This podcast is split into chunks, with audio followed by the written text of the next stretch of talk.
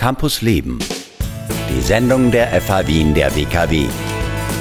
Auf Radio Enjoy 91.3.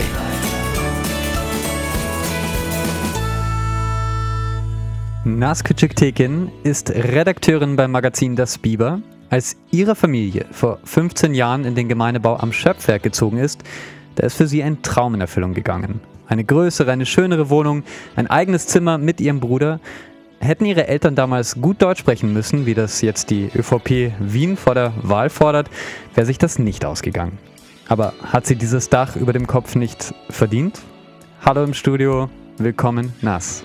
Hallo Michel, schön, dass ich da bin. Danke für die Einladung. Sehr gern. Du bist Redakteurin beim Magazin Das Biber und du hast eine große Geschichte über das Leben im Gemeindebau geschrieben.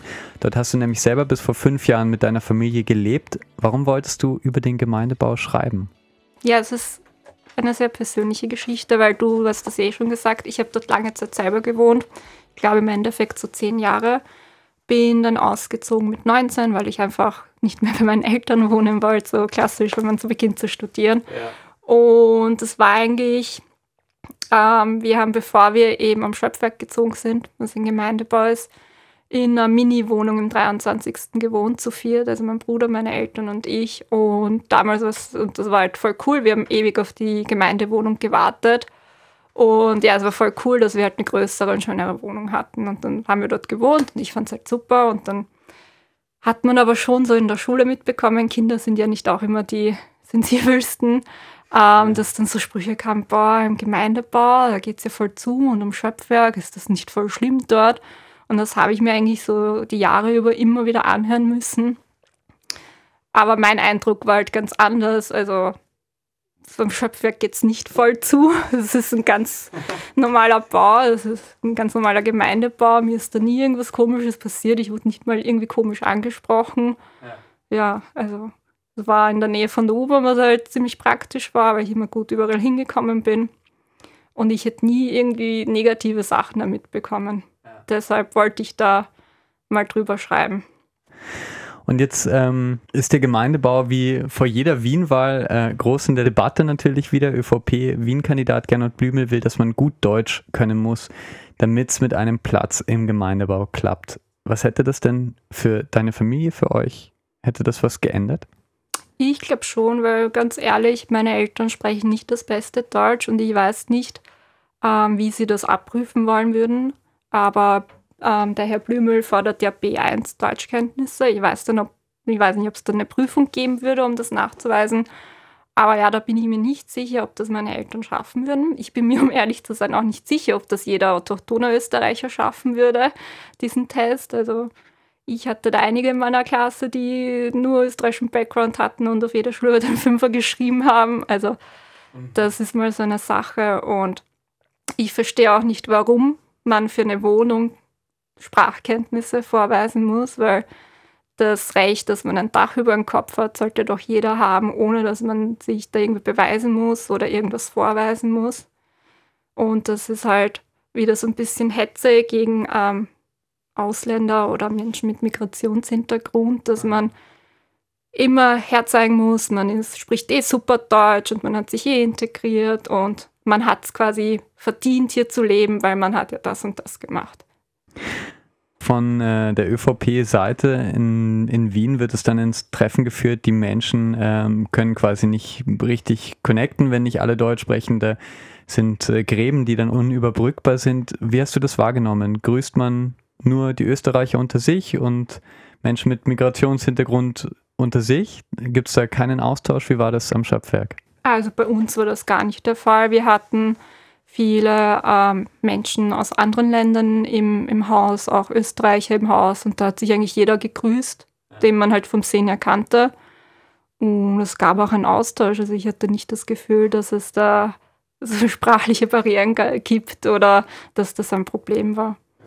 Warst du sehr eng mit manchen Nachbarn oder Menschen dort oder eher wirklich? Eng. Also ich würde sagen, ein, ein klassisches nachbarschaftliches Verhältnis, dass man sich halt gesehen hat, man hat sich gegrüßt, vielleicht kurz geredet. Ja. ja. Der Traum von vielen Wienern eigentlich. Ja. Ist jetzt auch nicht in meiner jetzigen Wohnung auch nicht großartig anders. Also. Ja. Trotzdem bei den letzten Landtagswahlen in Wien haben 40 Prozent der Menschen im Gemeindebau blau gewählt. Was denkst du, wieso?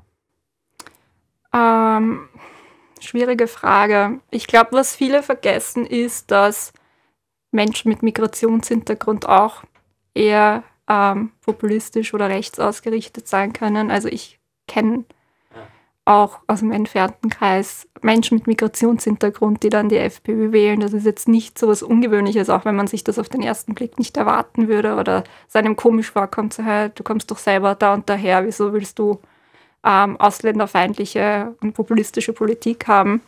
Also das kann ein Grund sein.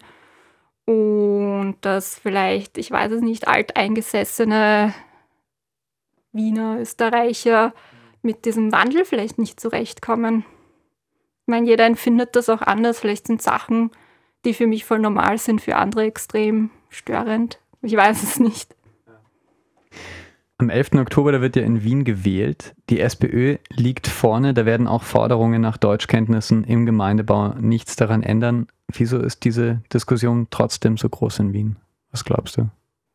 Ich glaube halt, dass das ähm, ja für viele ist das einfach so eine Forderung, dass man so sich so gut wie möglich in Österreich ähm, einleben, ist vielleicht jetzt das falsche Wort, aber man muss halt perfekt Deutsch sprechen, das machen, dies machen. Und ich glaube halt auch, dass das eher von Menschen kommt, die selber nie im Gemeindebau gelebt haben, keine Ahnung haben, wie es dort ist. Und dann so von oben herab darunter schauen und sich denken, ah, die, die Menschen, die kein Deutsch können, sollen es doch endlich lernen ohne eine Ahnung zu haben, wie die Lebensrealität von diesen Menschen ausschaut. Also wenn ich da meine Eltern denke, meine Mutter zum Beispiel, die den ganzen Tag als Küchenhilferin gearbeitet hat, die hat halt ihr ähm, Kaffeehausdeutsch so gesprochen oder das, was sie in der Arbeit hat und ist dann total erledigt nach Hause gekommen und soll sie dann noch in einen Deutschkurs gehen, so auf die Art, sie hat sie auch nicht wirklich gebraucht und ich finde es dann auch bis sie ich weiß nicht, ob es fair ist, das dann vom Menschen zu erwarten. Du studierst im Master Publizistik an der Hauptuni Wien, genau. ähm, schreibst für das Biber Geschichten. Was würdest du sagen, wie wichtig vielleicht war dieser Schritt im Gemeindebau für dich? Für meine Persönlichkeit wahrscheinlich sehr. Also ich glaube, ich bin der Mensch, der ich jetzt bin, weil ich halt jahrelang im Gemeindebau gewohnt habe. Das ist einfach ein Teil von mir und meiner Biografie. Und ja, wenn ich jetzt hier bin, dann war das halt so ein Puzzlestück davon, könnte man jetzt vielleicht so sagen. Und ich weiß nicht, wo ich jetzt wäre, wäre ich woanders aufgewachsen, kann ich nicht sagen. Ja, klar. Ja. Du hast im Artikel auch geschrieben, äh, du hast dich jahrelang so ein bisschen geschämt zu sagen, du kommst aus dem Gemeindebau. Jetzt schreibst du eine große Geschichte darüber. Wie ist das für dich? Ähm, ich glaube, ganz ehrlich, so wenn ich rückblicke, man ich war da halt auch so 13, 14 und da nimmt man sich halt viele Sachen viel mehr zu Herzen, als, als man es sollte. Und ich würde sagen, man wächst da mit dem Alter auch über gewisse Sachen hinaus. Und wenn ich jetzt so zurückblicke, würde ich den ganzen Menschen, die mir da so blöd gekommen sind, auch ordentlich die Meinung sagen und so, nein, was redest du, das ist überhaupt nicht so. Konnte ich damals nicht. Also das ist einfach, glaube ich, so ein, ein Prozess, der war, dass ich gereift bin und jetzt viel klarer und reflektierter über solche Sachen nachdenken kann und einfach sehe, jetzt wo ich auch äh, meine eigene Miete zahle, so hey, Gemeindebau ist eh super, weil kann ziemlich günstig, ziemlich gut wohnen. Und du bist damit nicht allein, äh, jeder vierte Wiener im Schnitt wohnt im Gemeindebau. Genau. Ja. Das aktuelle Biber ist seit Samstag draußen. Dort findet ihr Nassgeschichte, ihre Sicht auf dem Wiener Gemeindebau. Das Heft findet ihr in den Zeitungstaschen auf Wienstraßen oder in Aufstellern, etwa bei uns, bei der FA Wien der WKW. Und ich sage vielen Dank, Nas Tekin, für deinen Besuch im Studio. Dankeschön. Campus Leben. Die Sendung der FA Wien der WKW. Infos unter enjoyradio.at.